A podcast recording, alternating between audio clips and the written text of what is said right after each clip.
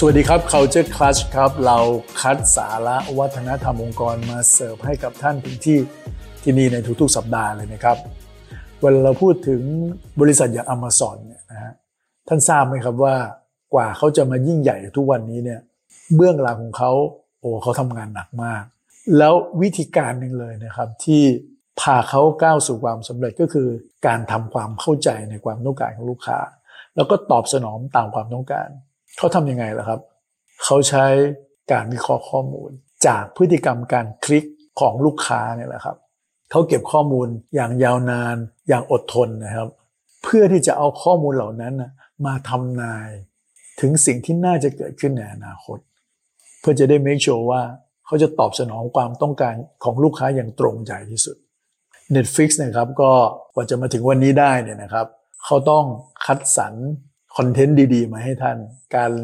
สร้างภาพยนตร์ที่เป็น production ของเขาเองแต่ละเรื่องเนี่ยมันใช้ทุนมหาศาลถูกไหมครับเพราะฉะนั้นเขาก็ต้องมั่นใจว่าสร้างแต่ละเรื่องแล้วมันต้องโดน เขาใช้การวิเคราะห์ข้อมูลนะครับ ไม่ว่าจะตัวของดาราเอง ตัวของผู้กำกับ ตัวของเนื้อหา content เอง ว่าอันไหนจะตรงใจคนที่สุด เพื่อให้มั่นใจได้ว่าการลงทุนทุกบาททุกสตางค์ในการที่จะสร้างซีรีส์หรือภาพยนตร์ขึ้นมาเนี่ย มันจะคุ้มค่ากับการลงทุนนะครับ ไม่เพียงเท่านั้นนะครับ ในมุมขององค์กรก็ตาม Google เองเนี่ยเขาไม่ได้ใช้เรื่องของ Data เฉพาะกับลูกค้าเขานะครับ เขาใช้ในการ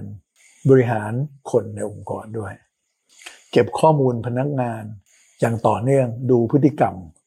ของคนนะครับ จนสามารถออกแบบกระบวนการต่างๆ process ในการบริหารคน ของในแบบฉบับของตัวเองขึ้นมา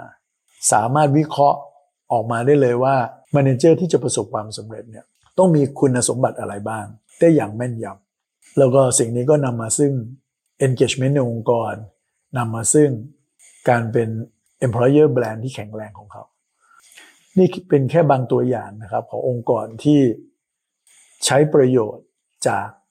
สิ่งหนึ่งที่เรียกว่าเป็นคุมทรัพย์ ของโลกปัจจุบันนี้ก็คือเรื่องของ Data นั่นเองแต่การที่องค์กรทั้งองค์กรเนี่ยจะสามารถใช้ประโยชน์จาก Data ได้มีประสิทธิภาพอย่างเพียงนี้ แล้วก็ embed มันเข้าไปในทุกๆ เรื่องขององค์กรไม่ใช่ไม่ใช่เฉพาะแค่การทำงานกับลูกค้า หรือเป็นเครื่องมือที่ฝ่ายใดฝ่ายหนึ่งใช้เท่านั้นเองนะครับ มันไม่ใช่แค่ลงทุนซื้อเทคโนโลยีนี้เข้ามาพูดง่ายๆไม่ใช่ว่ามีเงินอย่างเดียว แต่มันมีอีกหลาย ๆ อย่างเลยครับ และสิ่งนั้นเราเรียกว่า data driven culture นั่นเองและไอ้ data driven culture มันคืออะไร โดยสรุปเลยก็คือว่า สภาพแวดล้อมของการทำงานที่ทุกๆการตัดสินใจ ถูกแบ็กอัพด้วยข้อมูลเท่านั้น ให้ความสำคัญกับ evidence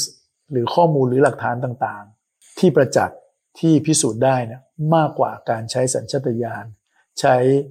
อารมณ์ความรู้สึก หรือแม้กระทั่งประสบการณ์ ทุกๆผลิตภัณฑ์ที่จะออกมาใช้ Data เป็นตัวสนับสนุน การพูดคุยกันในองค์กรใช้ Data มาพูดคุยกัน ใครไม่มี Data ก็พ่ายแพ้ไปเนี่ยฮะสิ่งแวดล้อมแบบนี้ครับ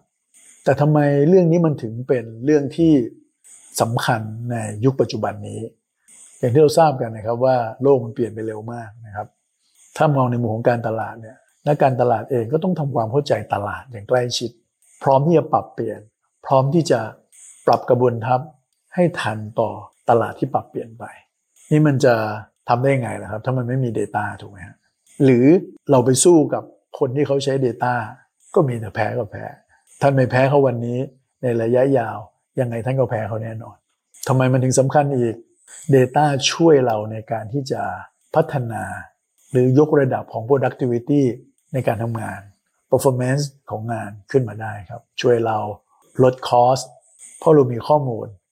ช่วยเราลดพวก waste ต่างๆ streamline process ให้มัน lean ขึ้น ล้วนมาจากการมีข้อมูลที่ถูกต้องและแม่นยำทั้งสิ้นครับ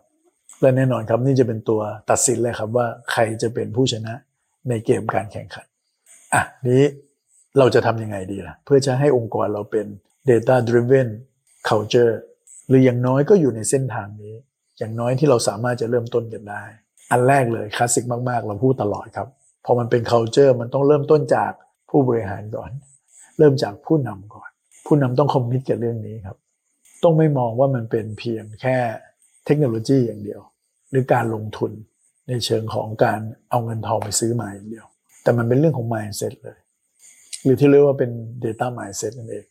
ตัวผู้บริหารตัวผู้นำเองก็ต้องเป็นแบบอย่างครับ ในการที่จะใช้ประโยชน์ของมัน เวลาทีมงาน เวลาหน่วยงานต่างๆ มาพูดคุยมานำเสนอท่านเนี่ยท่านต้องร้องหาข้อมูลสนับสนุน เวลามี report มาท่านท่านต้องร้องหา Data ที่จะ back up เพื่อกระตุ้นให้ทีมงานเห็นความสำคัญของมัน คล้ายๆ กับว่าเราจะไม่ take action อะไร ถ้าเราไม่มี Data มาสนับสนุนนั่นเอง อีกส่วนหนึ่งก็คือว่า ผู้บริหารอาจจะต้องลงแรงในการสร้างวัฒนธรรมนี้ขึ้นมาด้วยนะครับ การที่ data driven culture จะเกิดขึ้นได้เนี่ย องค์กรก็ต้องมี core value หรือให้ความสำคัญกับหลาย ๆ เรื่องด้วยนะครับ ไม่ว่าจะเป็นเรื่องของการทดลอง การเรียนรู้กล้าที่จะผิดพลาดอนุญาตให้คนเฟลได้ เพราะมันเป็นเรื่องใหม่ครับ ถ้าเราคาดหวังว่าอะไรที่มันต้อง perfect ตลอดเวลาเนี่ยอะไรใหม่ ๆ มันก็เกิดขึ้นยากถูกไหมครับ เพราะฉะนั้นก็ต้องฝังมันเป็นวัฒนธรรมองค์กรไปเลย การที่คนจะ challenge กัน การที่คนจะร้องหา Data เพื่อมาสนับสนุนมา support เป็นเรื่องปกติ ไม่ใช่เป็นปัญหาไม่ใช่มา ไม่ใช่ถูกมองว่าเป็นเรื่องที่แบบยุ่งยากหรือทำให้การทำงานยากขึ้นและนั่นคือส่วนที่สำคัญมากๆ ส่วนต่อมาที่เราต้องทำก็คือเรื่องของ Data Literacy ครับ เราต้องมั่นใจว่าคนทั้งองค์กรมี mindset นี้ แล้วก็มีทักษะที่จำเป็นด้วย การที่เราจะเป็น data driven organization ได้เนี่ย มันมีใจอย่างเดียวไม่พอ มันต้องมีทั้งความรู้และมีทักษะด้วย เพราะฉะนั้นองค์กรก็ต้องสนับสนุนให้พนักงงานเข้าถึงทักษะเหล่านี้นะครับ ไม่ว่าจะเป็นเรื่องของการอบรม การหาโค้ชหาอะไรมาช่วย หรือการมีที่ปรึกษามาช่วยต่างๆ พวกนี้เป็นต้นนะครับ เพื่อยกระดับทักษะของคนในองค์กร มีคอมมิชเมนต์แล้วมี mindset มี culture มีทักษะแล้ว ชิ้นต่อไปก็ต้องมีเครื่องไม้เครื่องมือ เราคงไม่สามารถใช้แค่ Excel หรือใช้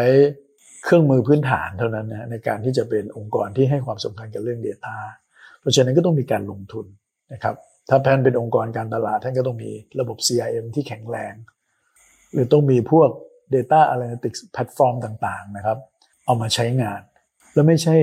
แค่มีไว้ให้คนบางกลุ่ม หรือหัวหน้างานเท่านั้นนะครับ มันต้องเป็นอะไรที่สามารถเข้าถึงได้ โดย คนส่วนใหญ่ขององค์กรด้วย มันถึงจะเกิดเป็นวัฒนธรรมองค์กรได้ถูกไหมครับ แต่ก็นั่นแหละครับว่าหลายๆองค์กรก็ตกมาตาย เพราะว่าไปลงทุนเทคโนโลยีก่อนก่อน culture นั้นเราก็จะเห็นหลาย ๆ องค์กรว่าเขา transform องค์กรไปสู่การใช้ดิจิทัลการใช้ Data พวกนี้ไม่สำเร็จ เพราะว่า mindset ของคนไม่ได้เปลี่ยนว่าทางองค์กรมันไม่มี การเปลี่ยนแปลงมันก็ไม่ยั่งยืนหรืออาจจะเกิดขึ้นช้ามา และนี่คือองค์ประกอบสำคัญนะครับในการที่เราจะปฏิปต่อมัน สร้างความเป็น Data Driven Culture ขึ้นมา